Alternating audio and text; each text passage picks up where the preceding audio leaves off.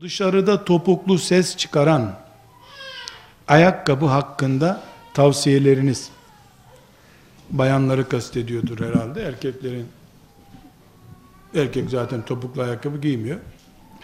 Kur'an'ımız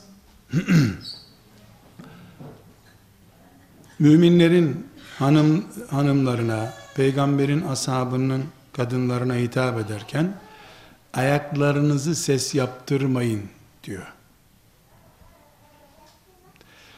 Bu yani yapınca kadın karşıdaki erkek burada atnalı geçmediğine göre biri var burada nedir diye bakacak ve kadını görecek diye kadının ayağına dikkat edecek diye yapılmış bir uyarı e kot pantolon giydikten sonra ayak sesinin sıkıntısı yok. Bunlar bir anlayış meselesi.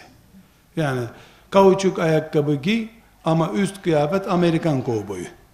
E, Bunun hiçbir değeri yok. Yani bunlar toplu takdir edilmesi gereken şeyler hanımefendiler. Tepeden tırnağa İslam olur. Sadece topukta İslam olsa ne olacak? Topuğu İslam, başı başka bir alem. E, Bunun bir yararı yok.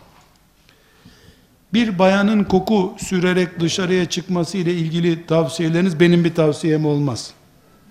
Ayşe anamız parfüm sürmüş bir kadının Mescid-i Nebi'ye geldiğini görmüş. Peygamber Efendimizin mescidine. Bakın kadının koktuğunu yani parfüm koktuğunu görünce Resulullah sağ olsaydı bu kadınları mescide sokmazdı demiş.